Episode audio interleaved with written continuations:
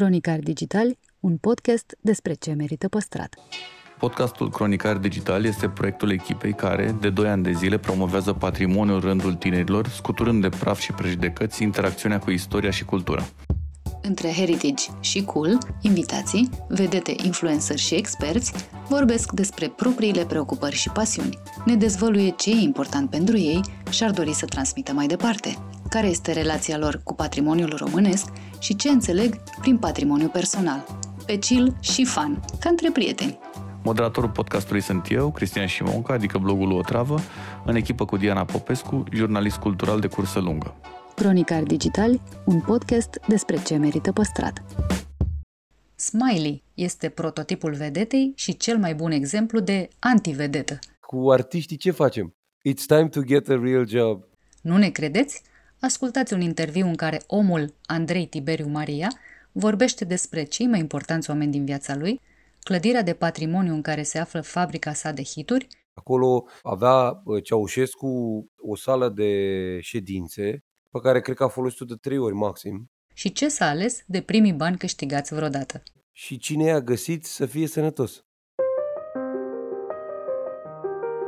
Podcastul Cronicar Digital aduce la lumină lucrurile care înseamnă mult pentru noi și pe care vrem să le păstrăm. Vorbim despre patrimoniu personal, despre ce ne bucură, despre familie, despre casele prin care am locuit, locurile prin care ne-am plimbat, diverse obiecte, oameni și amintiri, dar și lucrurile care ne fac, prin care am trecut și care ne fac să fim ăștia care suntem acum. Am ajuns la episodul 3, unde am onoarea și plăcerea să stau de vorbă cu Andrei. Să trăiți! Dacă întreb patru români, din patru români, cinci știu de, de tine. Cred, nu știu, habar n-am, depinde. S-ar putea să fie și oameni care nu n-au auzit de mine. Uh, mai sunt români care au plecat uh, acum 20 de ani, deci n-au, nu, n-au apucat.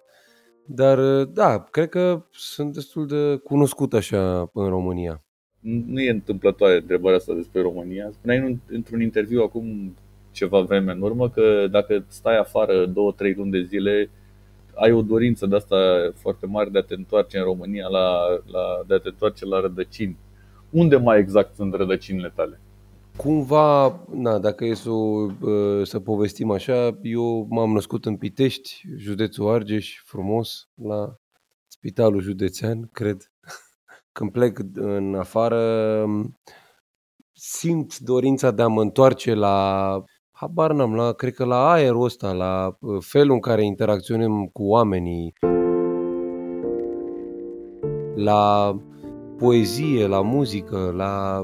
Cred că e un, un vibe pe care noi, care ne-am născut aici, în, în zona asta, în România, îl, îl luăm, îl avem, știi, cumva, și îl purtăm cu noi, e ca atunci când îți iei o baterie pe care ai lăsat-o la încărcat și pleci cu ea și ți ajunge așa, na, depinde și cât consumi, știi, eu și consum mult.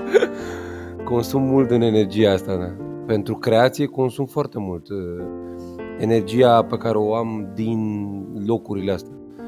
Și sunt și foarte influențat de toată cultura, de muzică, de, uh, de vibe-ul ăsta de aici din România și când uh, sunt plecat foarte mult, simt nevoia să mă întorc, să mai să-mi reîncarc bateriile, să mă văd cu prietenii, cu familia. E un fel în care interacționăm noi ca români între noi. Cu, și cu bune și cu rele, evident. Dar uh, treaba asta ne influențează cum, uh, cum funcționăm în societate.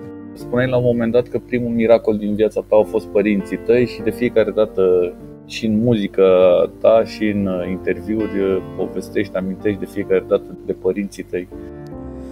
Și avem atât de multă treabă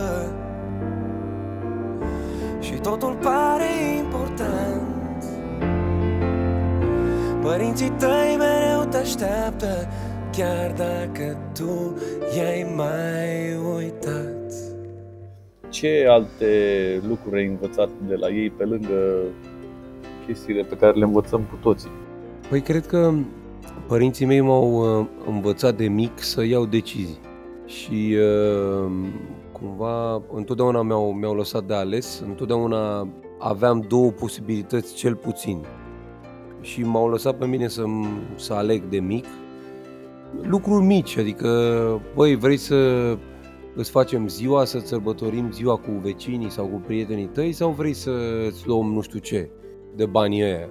Vrei să pleci în vacanță sau vrei să te duci la țară să muncești, să strângi niște bani, să-ți iei ce-ți place ție? Și cumva, cred că m-au educat în spiritul ăsta de antreprenorial, știi, să, să pot să fac lucruri ca să obțin niște venituri.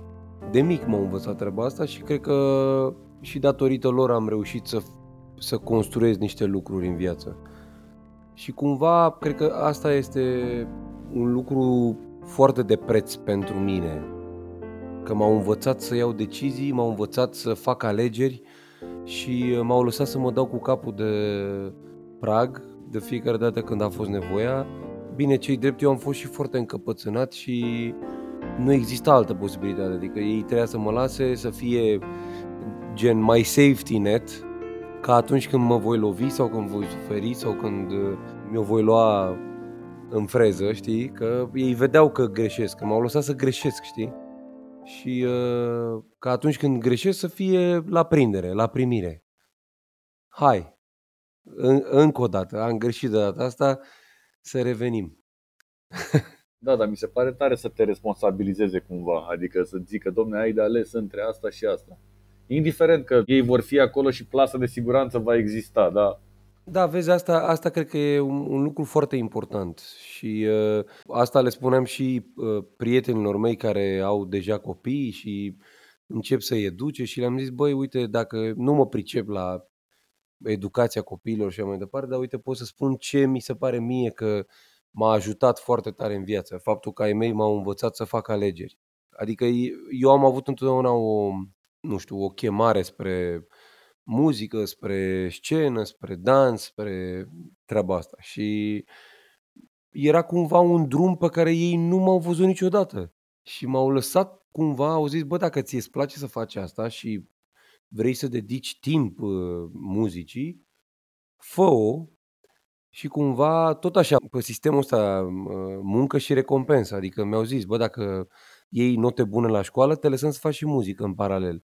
Și cumva ă, drumul ăsta a mers tot timpul în paralel cu drumul pe care ei au crezut că ar fi bine să merg. Mi se pare tare să-ți dea cineva încrederea asta, știi? Că de obicei, exact. în discuțiile astea cu, cu părinții legat de o, o treabă de asta, muzică, teatru, vreun sport sau ceva în genul ăsta, sunt așa, gen, bine, hai, lasă, hai să facem ceva serios. Noi, noi din generația noastră, da, dar acum cred că generația noastră, care va avea copii, ei cred că vor, vor educa, își vor educa altfel copiii. Deși, uite, înțeleg că încă sunt foarte mulți oameni care nu cred că să fii artist este un job. Știi? Președintele Cehii, ci că a ieșit pe post acum în pandemie și a zis l-au întrebat oamenii, domnule, dar cu artiștii ce facem? It's time to get a real job. Ma. da, deci e cam descurajant așa. Da, bine, pe de altă parte sunt o grămadă de meserii care nu se mai fac, adică na. Bine, eu cred că oricum cu toată situația asta care s-a creat acum la nivel mondial, se va grăbi tot procesul ăsta tehnologic, tehnologizarea tuturor lucrurilor și cred că se vor mai dispărea din, din meserii, din joburi. Poate nu din meserii, dar din joburi, sigur. Da, chiar vorbeam zilele trecute cu cineva și îmi spunea de ideea asta de a corporațiilor, de exemplu, de a lucra de acasă oamenii și de a nu mai fi nevoie să meargă într-un loc ca să-și desfășoare activitatea, ceea ce probabil că se va întâmpla. Probabil că se va întâmpla. Bine, încă va, va trebui să mai ai, nu știu, o ședință săptămânală cu toată lumea, să, să mai vadă oamenii între ei. Totuși, eu cred că oamenii au nevoie de contactul ăsta fizic. Asta cu siguranță. Oricum, eu cred că asta e singurul lucru care mie îmi lipsește, de exemplu, în momentul de față.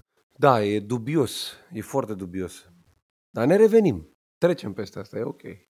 Vorbeam mai devreme de copilărie și de alegeri și de momentul în care aveai de ales între a-ți face ziua de naștere cu prietenii și a, a primi niște bani ca să ții ceva. Deci până pe la vreo 10-12 ani mergeam la țară și culegeam prune.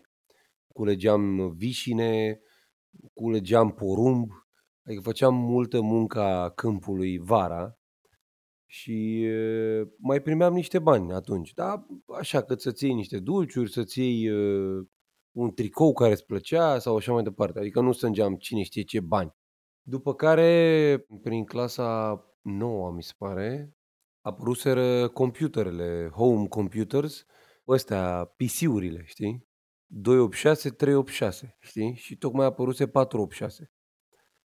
Și eu îmi doream să mă apuc să fac muzică pe calculator, să-mi fac eu studio acasă, să lucrez acasă. Și uh, a trebuit să strâng niște bani uh, în vacanță, să pun eu niște bani, să pună mama niște bani și să-mi iau un, un computer în rate. Și mi-am luat primul 486. După care am început să fac uh, negative instrumentale pentru trupe, artiști ce erau prin Pitești. Și când am... Uh, eu nu aveam... Deci până la 16 ani, 15-16 ani, eu n-am avut nicio... N-am avut o pereche de Adidas, mă rog, de uh, încălțări originale, de astea sport, știi? Le ai acum. Da, acum am, am, am destule. Și îmi doream să-mi iau și am strâns bani. Am făcut negativ, am strâns bani ca să-mi iau primele încălțări. Și mi-am luat. și după vreo două, trei zile, așa eram tare mândru de ei, m-am dus la bazin. La bazinul olimpic din Pitești. Și acolo m-am, m-am dus, m-am dezbrăcat, mi-am lăsat haine, încălțări tot la vestiar. M-am dus, am înnotat, m-am distrat, nu știu ce. Și când m-am întors, zic, dați-mi și mie hainele. Da, mi-a dat hainele, numai că încălțările nu mi le-a mai dat. și a rămas fără încălțări. Ori mi-a furat cineva din vestiar, a plecat cu încălțările mele, ori am uitat Adidas și în cabină și cine i-a găsit să fie sănătos. Cine a găsit sunt ai lui, nu așa era regula. Și uh, m-am întors acasă cu niște papuci de plastic și aia a fost.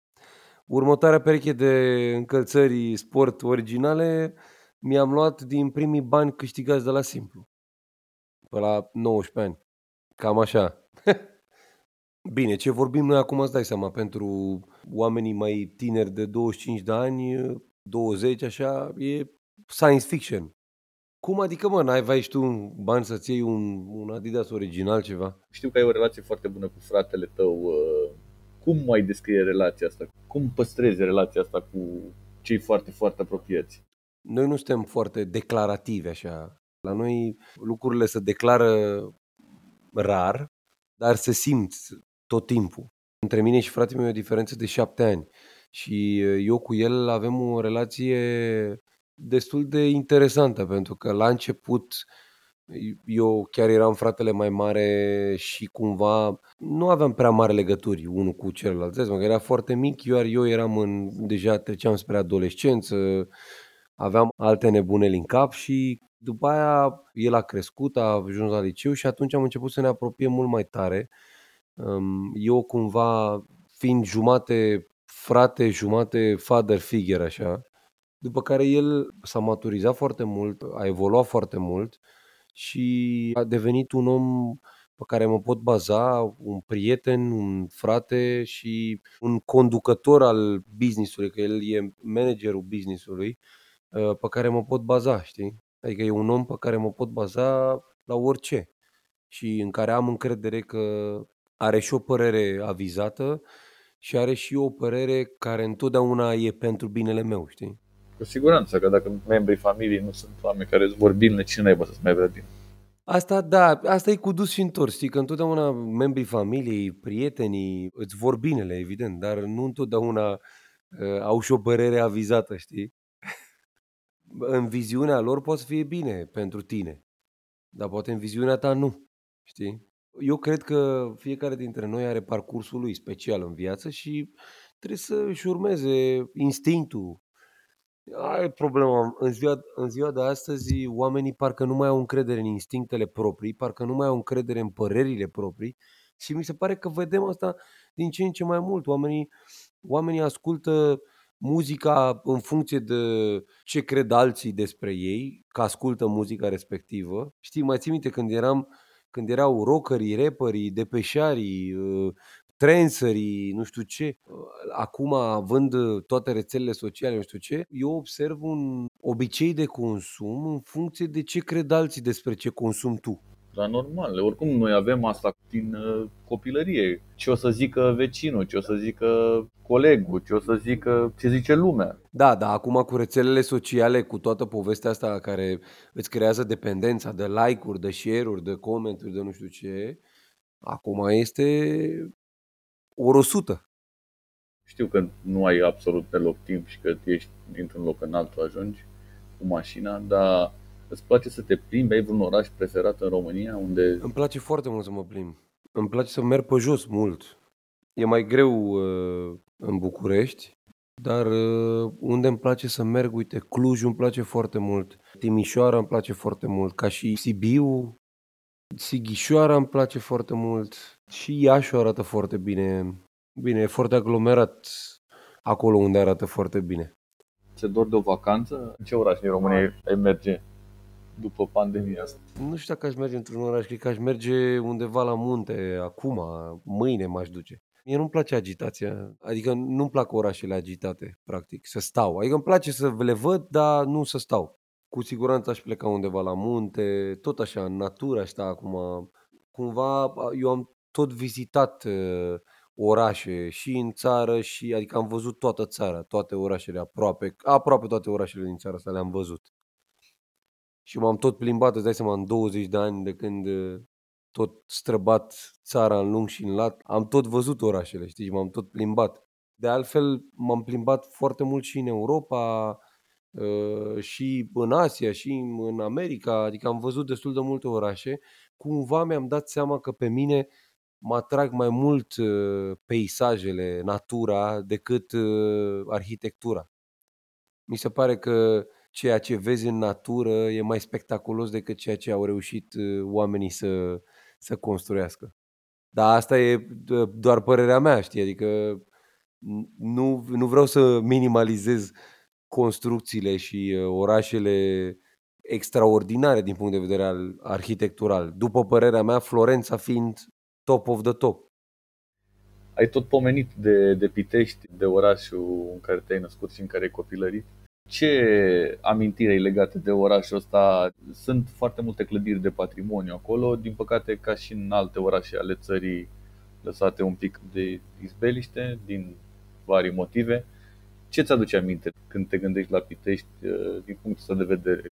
Noi ne plimbam foarte mult în, uh, în centru când eram, mă rog, când eram puștani la liceu. Era piața Milea care arăta frumos în, în perioada aia. Mă rog, acum știu că centrul l-au refăcut, l-au rearanjat, arată, arată mișto. Erau la Lelele, festivalul la Lelelor, Teatru Davila și mergeam foarte des în uh, pădurea Trivale. Evident, mergeam foarte des la meciuri când FC Argeș uh, avea echipă în Liga 1. Cu Mutu, cu asta, nu? Cu Mutu, cu Barbu, Dică încă nu era când, uh, când mergeam eu la meciuri, adică cred că era la juniori. Coman în poartă? Da, mi se pare că da. Știu că am mers la meciuri. Bunicul meu mă ducea la meciuri des. Mergeam cu el. Nu știu, mi se pare că Piteștiul este, este un oraș destul de industrial așa, adică multe blocuri, s-au distrus foarte multe case, e mult beton, știi? Ai, uh, ai un studio foarte mișto la HH acolo, la uzinele Faur, o clădire care e clădire de patrimoniu, nu? Da, da, sunt mai multe clădiri acolo. Malaxa. Cum ai ajuns acolo? Deci noi primul studio l-am avut undeva prin uh, Berceni, pe strada Pajiștei, colț cu Mărtișor. Pe Mărtișorului mi se pare că s-a născut Arghezii. Pe acolo, prin zonă. Sau a stat pe acolo. Și uh, la un moment dat uh, ne adunaserăm destul de mult și nu mai aveam loc acolo unde stăteam și a trebuit să caut un spațiu pentru studiouri și mi-a zis un prieten că există niște spații pe la Faur. Am, am văzut mai multe spații până m-am hotărât la ăsta. Deci acolo era clădirea de birouri. Acolo avea Ceaușescu o, o sală de ședințe pe care cred că a folosit-o de trei ori maxim, jos la parter, știi? Noi avem etajul 2 și uh, parter. În momentul în care am ajuns acolo, îți dai seama că am văzut, bă, aici nu deranjăm pe nimeni, putem să dăm muzica cât vrem noi de tare și uh, avem destul spațiu, avem multe locuri de parcare, e perfect. Ăsta e. După aia m-am mai plimbat pe acolo, am văzut uh, niște clădiri interesante, care ar putea fi transformate uh, în niște clădiri spectaculoase, renovate, refăcute. Avem, noi ne-am gândit la un proiect de dezvoltare a zonei, dar cred că acum mai trebuie să mai așteptăm un pic. în momentul în care a început toată treaba asta cu izolarea și cu statul ăsta în casă, ce ai redescoperit uh, că poți să faci? N-am, n-am descoperit nimic nou, doar că am avut, chiar am, mai, am citit mai mult decât uh, de obicei. Nu atât de mult cât mi-aș fi dorit eu, pentru că m-am, mi-am, am reușit să-mi ocup timpul repede. Așa am, uh, am început să, am, mi-am făcut un studio video, audio-video practic și am început să învăț cum să conectez uh, video cu audio, cu microfoane, cu nebuneli. Am, uh, că nu știam, n-am, nu făcusem asta niciodată, eu de capul meu singur. Oricum este, trăim niște vremuri de do-it-yourself, știi? În care doar să nu vrei, nu înveți ceva nou. Și uh, cumva pentru mine e destul de interesant că în perioada asta am, am învățat lucruri noi și mă bucur, adică eu m-am bucurat mult de perioada asta de stat acasă cumva, că am avut timp să fac mai multă muzică, am avut timp să mă aplec asupra unor lucruri pe care le-am tot amânat, știi, și să iau niște decizii pe care le-am tot amânat și am avut uh, timp mai mult pentru mine. O să trec la un chestionar, gen chestionarul lui Proust reinterpretat. Începem cu ce calitate ți-ai fi dorit să ai din naștere? Să fiu mai ordonat. Cel mai mare regret? Cel mai mare regret? Pff, la asta trebuie să mă gândesc. Poți să n-ai. Nu prea am. Chiar nu prea am. Da, mi-e greu să mă gândesc. Cea mai mare slăbiciune? Dulciurile. Principala ta calitate? Sunt uh, mărinim, mă, nu mărinimos, sunt, uh, zi mă, sunt foarte darnic. Generos, mi se șoptește în cască. Sunt generos. Lucrurile care te fac să râzi? Toate idioțerile. Chestiile copilărești așa cumva, știi? Comediile în general, glumele sunt, sunt nebuniți să râd, adică nu există zi în care să nu râd. Ai vreo plăcere vinovată? Uh, nu, nu mă simt vinovat pentru nicio plăcere. Ți se pare vreo greșeală de neiertat? Nu, nu. Mi se pare că absolut orice greșeală poate fi iertată. Și cred că e foarte important ca toți să învățăm să iertăm. Ce îți place cel mai mult la alții? Ce îmi place cel mai mult la alții? Și să-ți dau și niște exemple sau? Ce îți place, uite, la, la, la prietenii tăi, de exemplu? Păi și asta cu prietenii, na, cine se aseamănă să adună cumva, adică ce îmi place la ei, sunt oameni care au, uh, sunt foarte, sunt niște oameni buni în principiu, sunt oameni mișto, tot așa, cu, cu simțul umorului, dedicați, oameni destul de așezați, așa ca să zic, pe treaba lor. Care e cea mai mare realizare profesională a ta? Cred că faptul că am început să, să scoatem muzică afară. Așa ca și compozitor, zic, ca și compozitor și producător, cred că asta. Ca și artist, turneul de anul trecut, cred. Care a fost visul cel mai greu de împlinit până acum? Visul cel mai greu e ăsta la care lucrăm acum, să reușim să scoatem mai multă muzică afară, să lucrăm cu artiști internaționali. Ăsta este cel mai greu și la ăsta lucrăm deja de 5-6 ani. Bine, lucrăm de o viață întreagă, dar acum deja începem, începem să construim. Ăsta este cel mai greu. Ăsta e Champions League-ul nostru. Ai vreo carte favorită? Acum citesc uh, Think and Grow Rich al lui Napoleon Hill. Ai vreun personaj de film, uh, roman în care te regăsești? De fiecare dată când te uiți la un film, te identifici cu personajele din el, cumva, știi? Cauți trăsături pe care le ai tu sau pe care ai vrea să le ai în real life. Nu știu, că la fiecare film îmi găsesc câte un personaj cu care relaționez. N-am unul cu care cred că semăn. Care sunt eroii tăi în viața reală? Păi primii eroi pe care avem cu toții cred că sunt părinții noștri. Și ei rămân toată viața, îți dai seama. Pentru că ei sunt uh, oamenii care își sacrifică uh, plăcerile sau uh, dorințele, câteodată și visele ca să ne crească pe noi. Iar apoi sunt oameni care sacrifică lucruri pentru tine sau care fac lucruri pentru tine și îți devin eroi. Eu și piesa asta cu cine salvează pe eroi, eu am făcut-o exact cu gândul la povestea asta, știi, că fiecare dintre noi putem să fim eroi în viața altor oameni și invers. Eu lucrând mult și cu UNICEF și văzând first hand efectul a ceea ce au reușit ei să facă și am văzut familii care aveau mai mulți copii care mergeau la școală și era, era despre importanța școlii, despre importanța educației, importanța asistentului social și importanța comunității, adică a, a oamenilor importanți din comunitate care să aibă grijă ca acest plan să meargă mai departe. Adică cum era pe vremuri în sat, preotul, profesorul, doctorul satului, știi, care să aibă grijă ca familiile cu probleme să se țină de program, știi? Și am văzut o familie care avea, cred că, 5 copii și toți mergeau la școală și cei care stăteau acasă dimineața îi așteptau pe cei care învățau dimineața să se întoarcă de la școală ca ei să ia încălțămintea celor care se duceau dimineața la școală și să meargă, să meargă și ei.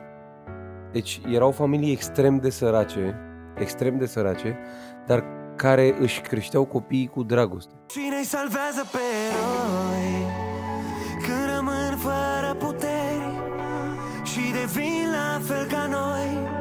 Și merg și ei pe jos că nu mai poți zbura. Cine îi salvează pe eroi când nu mai ai ce să le ceri? Că nu mai au de unde da. Atunci când frica ne cuprinde și nu ne mai salvează decât dragostea ai vreun, uh, vreo amintire legată de un muzeu în care ai fost? Da, Versailles este superb. Deci la, la Versailles n-aș mai fi vrut să plec. Ai vreo operă de artă care îți place în mod deosebit? Băi, eu n-am fost, fie um, referitor la opere de artă. Eu niciodată n-am fost bun la desen, pictură, sculptură, chestii de genul ăsta și cumva sunt, uh, sunt un nepriceput în, în ale picturii sau, sau sculpturii, dar uh, așa m-a fascinat foarte tare Picasso, eu fiind un necunoscător al picturii în general. Care e primul loc în care vrei să ajungi odată cu terminarea restricțiilor? Probabil că o să merg până acasă să-i îmbrățișez pe ai mei. Primul lucru. Îmi e dor de tine, tată Vreau să ne vedem mai des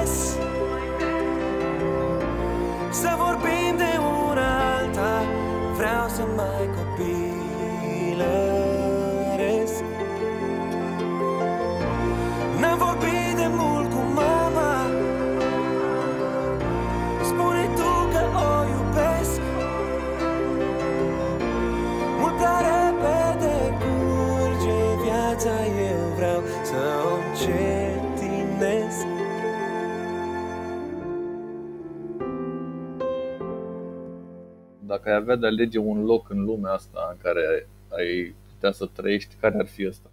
Cred că Grecia. Ai vreo clădire preferată în București? Stai să mă gândesc. În afară de studioul meu, că dacă judecă, dacă judecă după cât de des mă duc acolo și cât de mult îmi place să stau acolo, aia e clădirea mea preferată din București. Că așa avem cea mai mare clădire, Casa Poporului. Am văzut Casa Poporului, e spectaculoasă, e impunătoare și rece.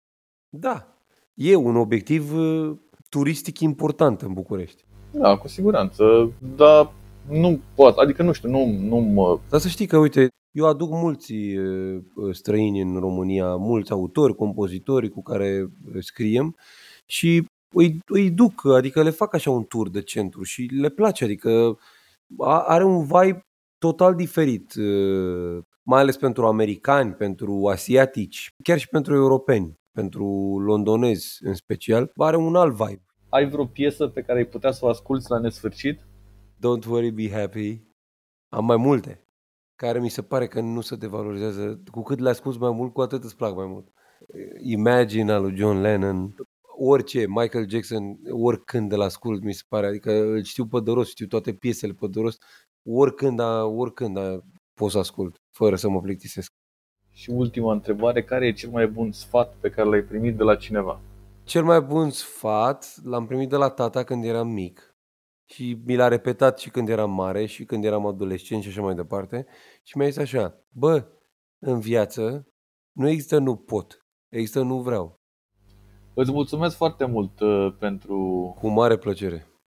Și îți doresc uh, pandemie ușoară. Da, da, hai să... A fost bună perioada asta, dar hai să ne revenim, zic. Podcastul Cronicar Digital este susținut de companiile Raiffeisen Bank, Telecom și Lidl România. Partenerii proiectului sunt convinși că, prin educație și cultură, putem deveni cea mai bună versiune a noastră.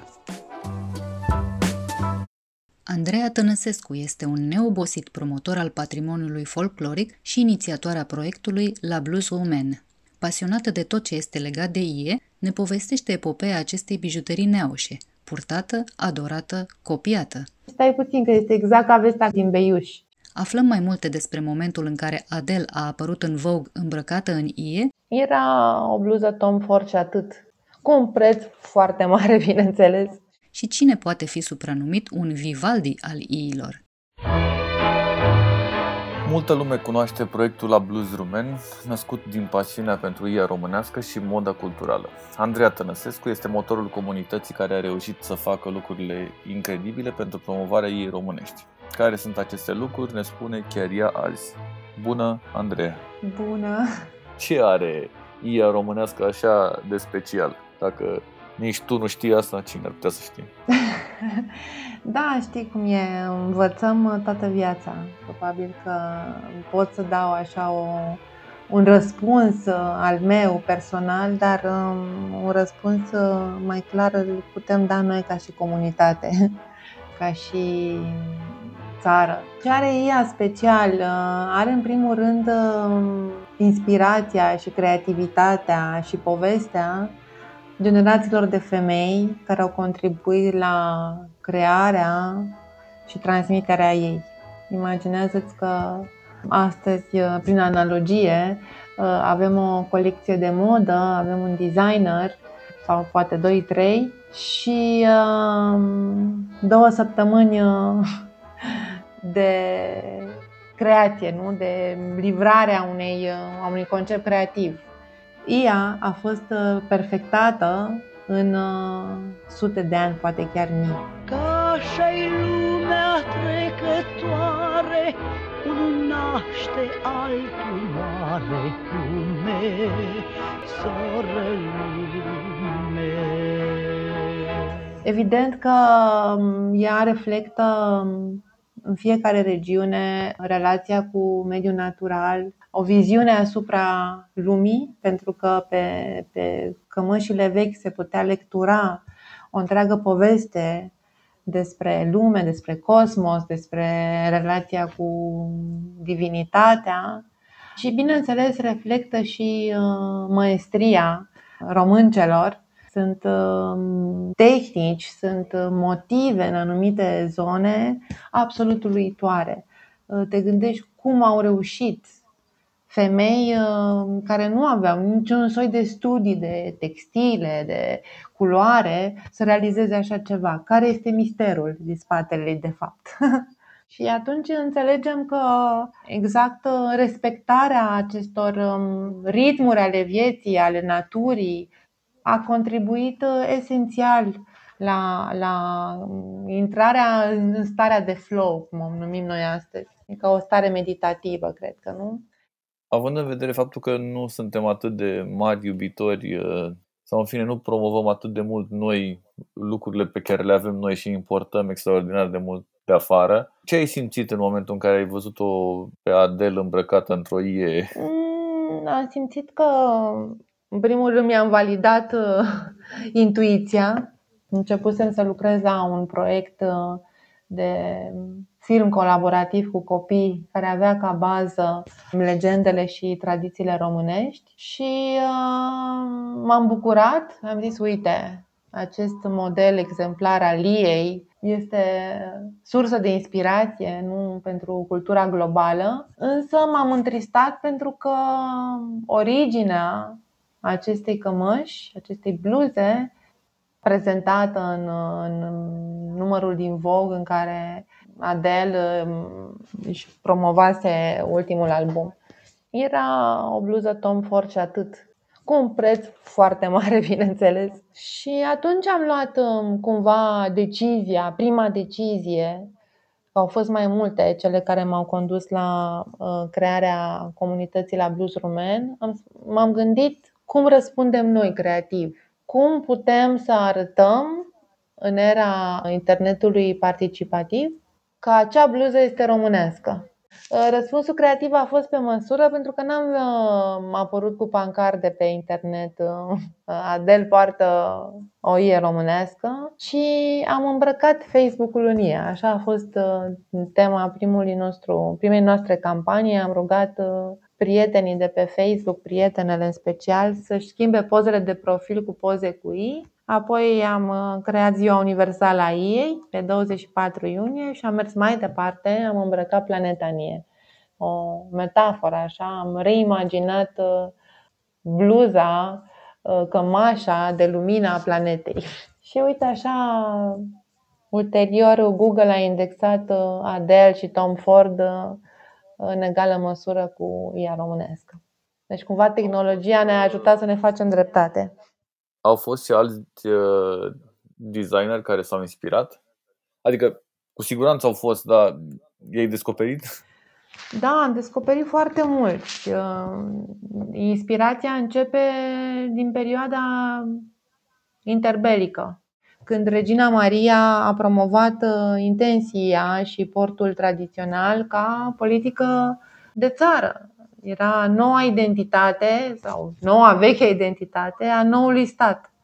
Și atunci, în tot acest efort susținut în plan uh, instituțional nu, al autorităților de stat din perioada respectivă, a generat uh, crearea unui curent.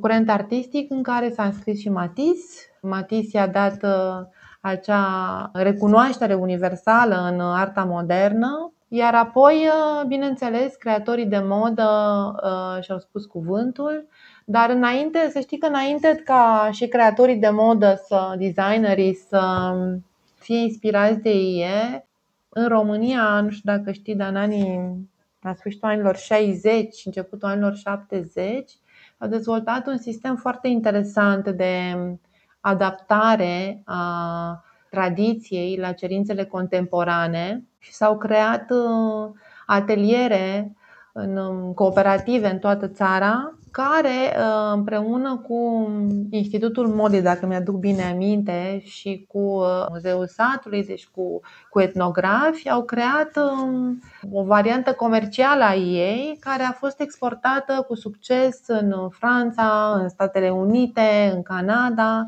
și asta în plin comunism. Dacă te uiți pe, la Blues Rumen, pe pagina noastră de Facebook, vei descoperi un album cu uh, vedete care au portat de-a lungul timpului uh, ea românească. Și o vom vedea pe Sofia lor în 1970 practic cu 10 ani înainte ca Yves Saint Laurent să ducă ea în haute couture, pentru că m-a întrebat de inspirația altor designeri. Noi am contribuit la acest fenomen, la acest proces, însă, din păcate, creditarea, brandul nu a existat. Pentru că, de fapt, aici a fost marea problemă în perioada comunistă. Nu a existat branduri românești care să participe la, la uh, conversația globală de modă, ci uh, aceste ei plecau din România și ajungeau să fie vândute în țările respective, bineînțeles ca ei românești, dar sub alte branduri.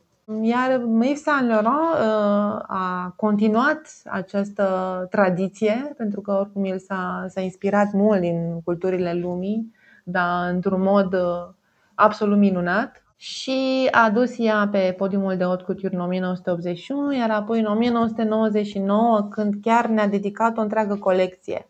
Cred că este un moment rarisim în istoria modei ca un uh, designer de, de talia lui Yves Saint Laurent să dedice României o colecție. Apoi, bineînțeles, că a urmat uh, Jean-Paul Gaultier, Oscar de la Renta și Tom Ford, pentru că Tom Ford a fost a lucrat o, o bună perioadă la, pentru casa Yves Saint Laurent, deci nu era întâmplătoare apariția ei în, în, în colecția lui din 2011. Iar, bineînțeles, odată cu inventarea fast fashion-ului, această inspirație s-a multiplicat exponențial.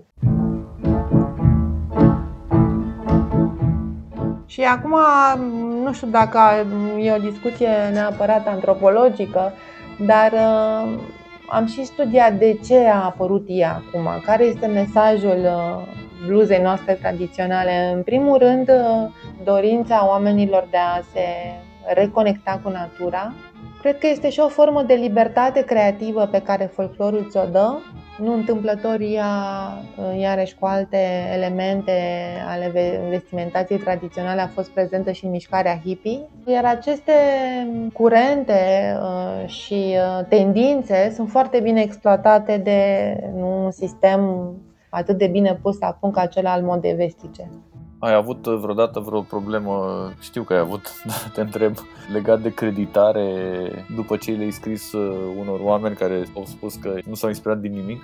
Da, da, am avut tot timpul. Asta este de, de, de aici am plecat cu crearea comunității, dar am ales varianta de catifea la început, știi? Am avut pentru că, știi cum, toată această creație colectivă și patrimoniu nu are bine reglementat un uh, sistem de protecție juridică. Dacă, de exemplu, eu copiez sigla Dior și mâine îmi fac genți cu sigla Dior și vând 10.000 de genți, cu siguranță în următoarele două săptămâni uh, o să-mi bată un avocat la ușă, da? Dar dacă eu uh, iau un model, spre exemplu, din uh, Franța, un model tradițional, și îl incorporez în uh, creația mea, e foarte greu ca modelul tradițional din Franța să fie protejat în um, creația mea românească, să spun. Da? Aceste motive nu sunt protejate nici în România, nici în alte țări. Iar răspunsul e simplu.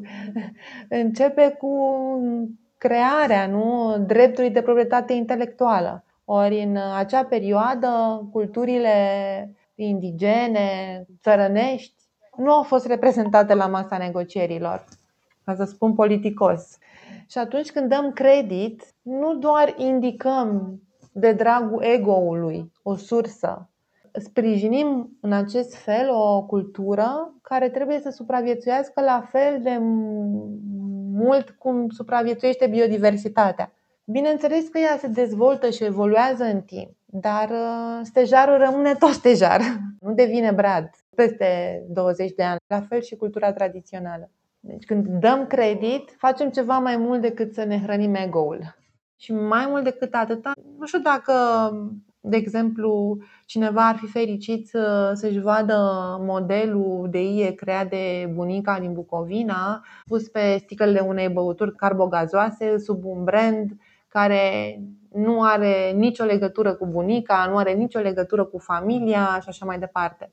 Știi, sunt lucruri destul de delicate și mm, trebuie gestionate cu mare atenție.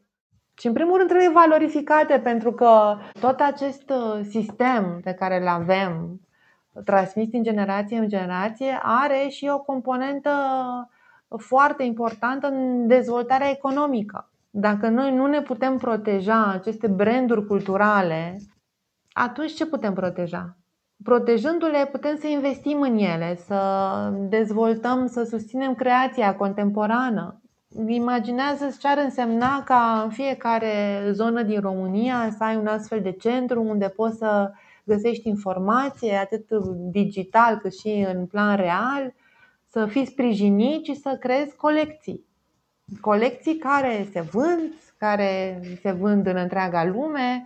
Industria de confecții și cea textilă, nu, la nivel global, sunt uh, un mare motor al economiei. Iar acum ea se regândește, oricum, după criză, Așa sperăm, de fapt. Și atunci, folosind acest patrimoniu cu măsură și în colaborare cu comunitățile locale și cu specialiștii, putem să aspirăm la o dezvoltare extraordinară la nivel local și aici nu vorbesc numai de ei. Vorbesc de un întreg ansamblu până la turism cultural. Ce a însemnat pentru tine episodul Bihor, nu Dior? Spune-ne un pic. A însemnat, în primul rând, foarte multă muncă. A fost uh, o avalanșă neașteptată în social media. E foarte greu să gestionezi o campanie cu așa viralitate născută organic, pe care nu o planifici. Și doi, uh, m-a făcut să înțeleg uh, multe lucruri. În primul rând, că încă nu avem destul de multă încredere în noi. Suntem extrem de lezați când uh, cineva ne, ne fură, ne ia fără niciun drept uh, identitatea, însă pe urmă se, se face că nu reușim încă ca și uh, comunitate, ca și țară să apărăm aceste valori într-un mod mult mai practic, adică să le valorificăm. Pentru mine episodul Bihor No Dior a însemnat o bucurie imensă pentru că comunitatea a devenit conștientă de, de, de valori, comunitatea din Bihor și în special cei din Beiuș. Pentru că nu știu dacă știi, dar um, eu am uh, publicat un album pe Facebook cu colecția Dior imediat ce a fost lansată în iarna lui 2017, însă nimeni atunci nu mi-a scris nimic am publicat-o fără să spun, fără să declar care avea vreo inspirație. De ce am făcut asta? Pentru că în ultima vreme, atunci în 2017, de câte ori publicam uh, o fotografie cu o creație a unui designer uh, sau unui brand internațional și sugeram că e de inspirație românească, apăreau 10 hateri care spuneau nu, nimic nu este românesc, totul este global, aberați. Și zic ok, pentru că știi și tu cum e în momentul în care sunt uh, comentarii negative, nu trebuie să le dai apă la moară, lași să se liniștească furtuna și revii. Și bucuria a venit de la un român uh, plecat în, uh, de multă vreme în Bali, care într-o vizită în Singapore cu familia a văzut această vestă și a zis stai puțin că este exact ca vesta din Beiuș, știind că a cumpărat ultimul cojoc de la ultimul uh, meșter care le realiza. A fost ceva evident, foarte personal, foarte intim și atunci a prins curaj ne-a transmis uh, imaginile după ce noi avusesem acea campanie legată de sumanul preluat de casa Tory Burch, un suman oltenesc care a făcut o grămadă de vâlvă în internet și a ajuns inclusiv în New York Times. Și uh, astfel uh, Bihor No Dior a făcut în conjurul lumii în 2017. Casa Dior nu a răspuns, însă ulterior în 2018 uh, o agenție de publicitate a preluat această campanie fără să ne întrebe fără să ne crediteze pe noi, cei care am generat-o. Și nu prea a fost plăcut. A fost un moment um, destul de sensibil pentru mine personal. Însă um, nu am vrut să escaladez acest subiect pentru că eram practic într-un, uh, într-un spectacol internațional. Am preferat să ne reglăm uh, noi treburile între noi acasă și uh, de altfel campania a fost executată foarte bine. Da, de aceea a câștigat o grămadă de premii.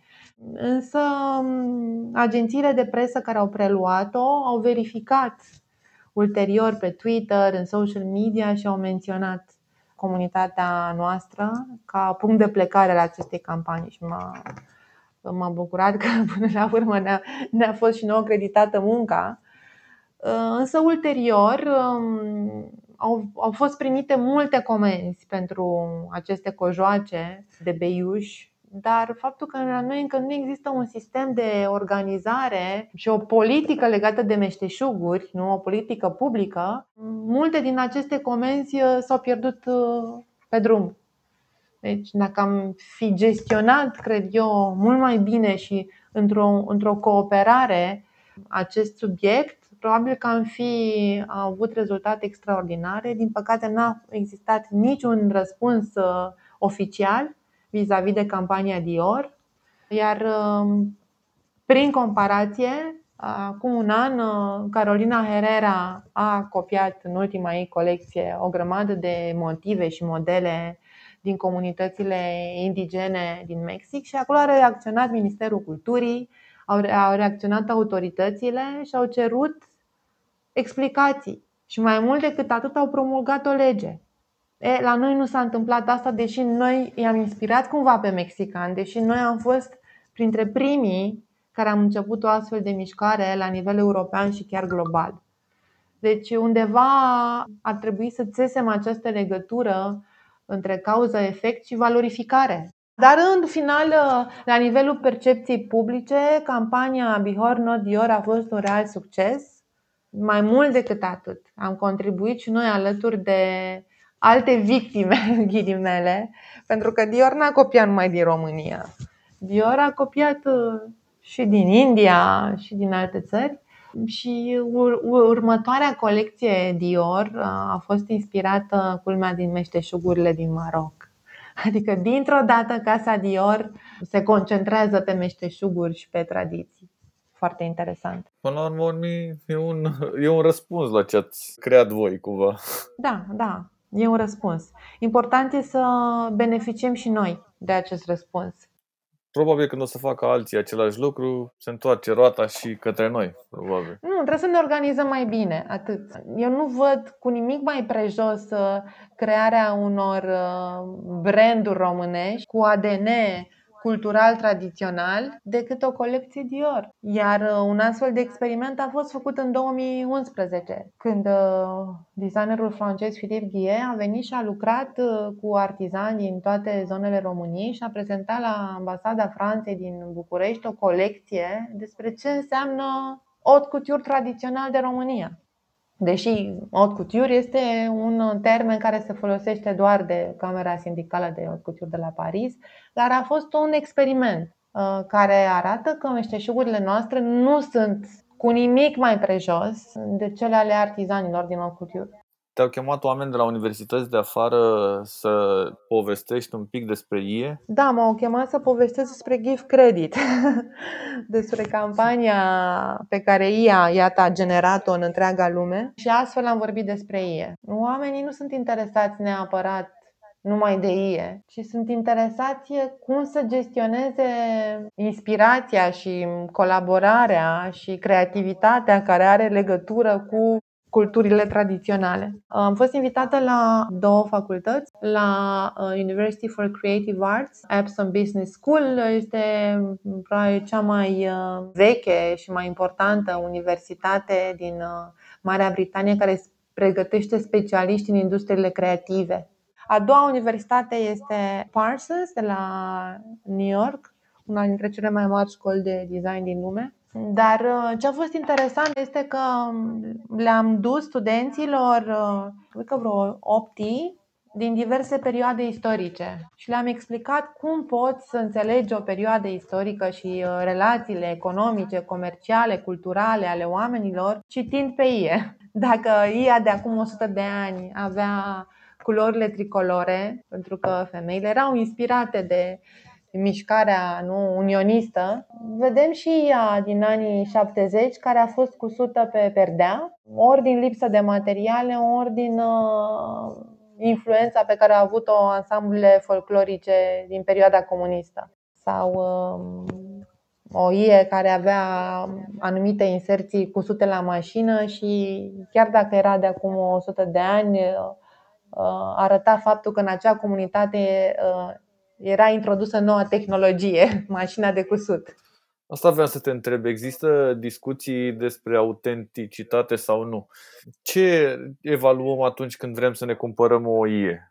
La ce ne uităm? În primul rând ar trebui să ne uităm la etichetă și ar trebui să existe reguli pentru etichetarea uh, unor astfel de produse, dar cum nu sunt, trebuie să ne uităm în primul rând la modul în care este cusută iar dacă avem cultura materialului, vom observa ușor ce este cusută manual, CIE este cusută la mașină sau CIE este imprimată.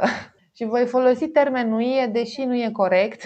Sunt bluze restul, dar el a intrat în vocabularul nostru, așa cum este cuvântul Xerox pentru un copiator. Copiator, exact. Sau Adidas pentru încălțări sport. Exact și cred că important e să știm unde a fost cusută și de cine, atunci primim mai multe răspunsuri. Dar uh, ne putem duce la un muzeu, ne putem duce la un târg de artizani și recomand uh, târgul de la Muzeul Național Țăranului Român, este cel mai bun din câte am văzut până acum uh, în țară. Care e cea mai frumoasă ie pe care ai văzut-o pe viu?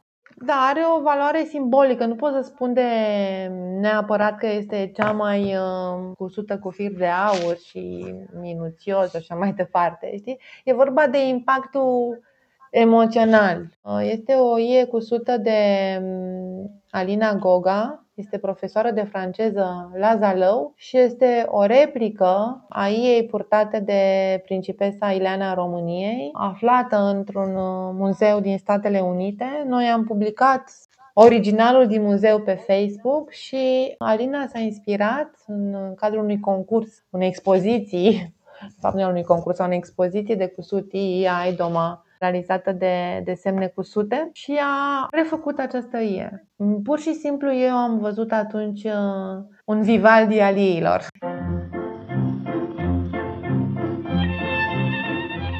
Era atât de multă frumusețe și bucurie și pur și simplu mi-a dat sentiment de bucurie. Mi-a rămas așa întipărit în memorie, iar uh, cum lucrurile care te inspiră și te emoționează puternic cumva își fac loc în viața ta. Ulterior, Alina ne-a și donat această ie care acum este într-un circuit uh, nord-american. A ajuns chiar și la muzeu unde este ea originală și uh, reface așa un traseu al poveștii principesei Ileana în Statele Unite, în exilul din Statele Unite.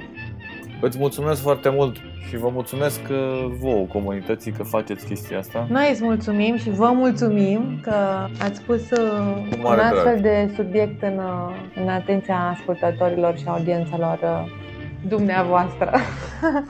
Neică dacă ți sunt dragă,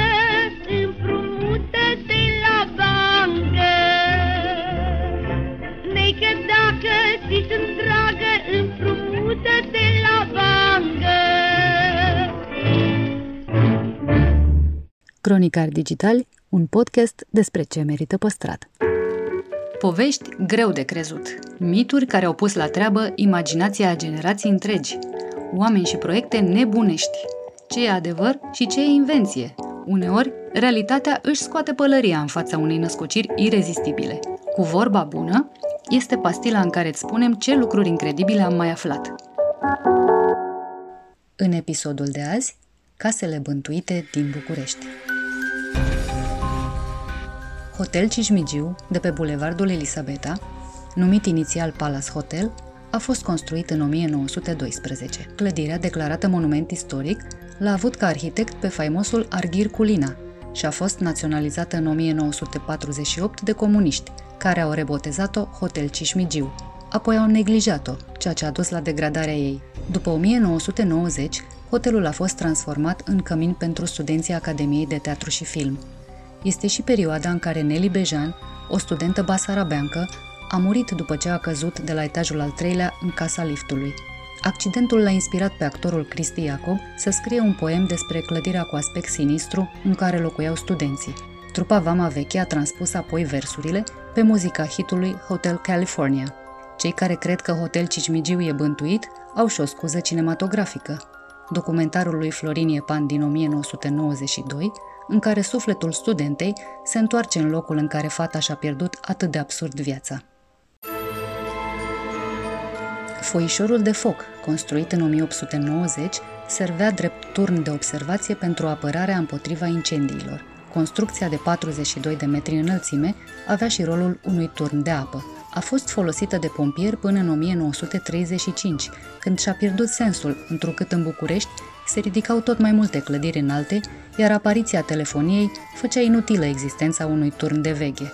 În 1963, foișorul de foc a fost transformat într-un muzeu al pompierilor. Există mai multe versiuni despre fenomenele paranormale de aici. Potrivit unora, în fiecare zi de nouă, la orele 23.30, se aprind lumini, în timp ce altele vorbesc despre fantoma unei soții de pompier. Mănăstirea Chiajna, a cărei construcție a început în secolul al XVIII-lea, în timpul domniei lui Alexandru Ipsilanti, a fost finalizată în timpul domnului fanariot Nicolae Mavrogheni. Ridicată în stil neoclasic, la marginea a ceea ce astăzi este cartierul Giulești, urma să fie unul dintre cele mai importante lăcașuri de cult românești ale vremii. Nu s-a întâmplat așa. Legenda spune că biserica ar fi blestemată. Preoții nu au slujit niciodată în ea, fiind bombardată chiar înainte de sfințire de turci. Crezuseră din cauza zidurilor groase că acolo ar fi o cetate și au încercat să o distrugă. Construcția a rămas totuși în picioare și abia la cutremurul din 1977 și s-a prăbușit turla. Unele surse susțin că mănăstirea funcționa în 1792, dar a fost părăsită în vremea ciumei, după ce însuși mitropolitul țării românești, Cosma Popescu, a murit de această boală chiar în biserică. Legenda spune că aici se aude uneori sunet de clopote, deși mănăstirea nu le mai are de peste două secole. Ar fi fost aruncate în Dâmbovița. Numărul 13 de pe strada franceză din centrul vechi chiar a purtat ghinion. Aici a funcționat orfelinatul condus de Stavrache Hagi Orman, un personaj malefic. Se crede că îi detesta pe cei care își găseau adăpost în casa lui și că aduna copii abandonați doar pentru a se asigura că niciunul nu va supraviețui. Peste 200 de copii ai străzii și-ar fi găsit aici sfârșitul. Pasionații de fenomene paranormale susțin cu tărie că orfelinatul este bântuit de sufletele copiilor care și-au pierdut aici viața. Din când în când, după miezul nopții, s-ar mai auzi țipetele lor. Spitalul Poștelor din spatele bisericii Stavropoleos a fost înălțat în 1724 în timpul domniei lui Nicolae Mavrocordat. Bolnavii aduși aici acum câteva decenii se alegeau conform legendei, nu cu tratamente, ci cu organele furate și traficate. Hoții așezau prada în geamantane frigorifice, pe care le conectau la bateria mașinii cu care se făceau nevăzuți. Fiindcă pacienții mureau pe capete, legenda spune că o aripă a clădirii este bântuită. Mai mult, în nopțile lungi de iarnă, se aud pe străduțele care dau înspre teatrul de comedie strigăte disperate după ajutor.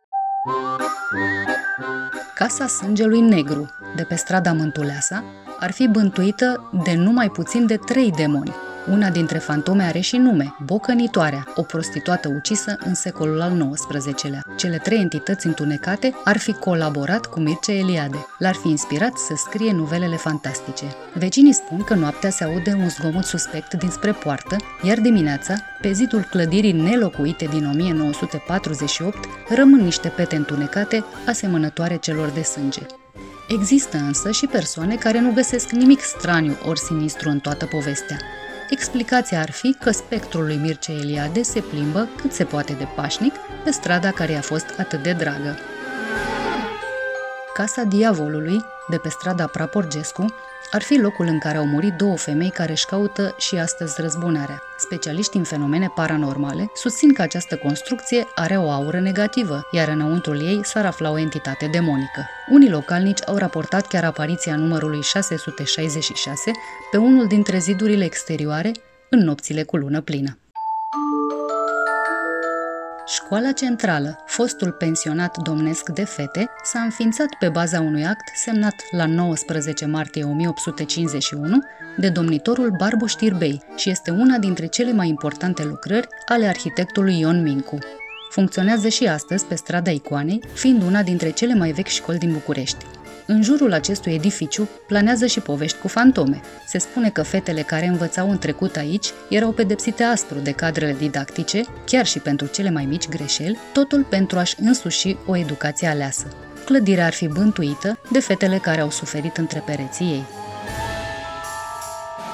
Casa Vernescu are pe lângă o arhitectură spectaculoasă și poveștile ei controversate. Se spune că așa numitul loc al Pierzaniei de pe calea Victoriei este bântuit de sufletele rătăcite ale unor nefericiți. Jucătorii care au murit de inimă rea după ce și-au pierdut averile la ruletă. Clădirea, în care funcționează și astăzi un casino, a primit supranumele de loc măgulitor Hruba lui Skaraotski. Podcastul Cronicar Digital este susținut de companiile Raiffeisen Bank, Telecom și Lidl România. Partenerii proiectului sunt convinși că, prin educație și cultură, putem deveni cea mai bună versiune a noastră. Cronicar Digital, un podcast despre ce merită păstrat.